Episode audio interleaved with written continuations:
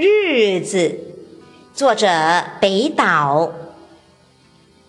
用抽屉锁住自己的秘密，在喜爱的书上留下批语，信投进邮箱，默默地站一会儿，风中打量着行人，毫无顾忌，留意着霓虹灯闪烁的橱窗。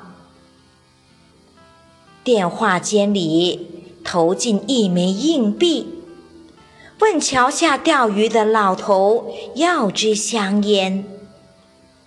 河上的轮船拉响了空旷的汽笛，在剧场门口幽暗的穿衣镜前，透过烟雾凝视着自己。当窗帘隔绝了星海的喧嚣，灯下翻开褪色的照片和字迹。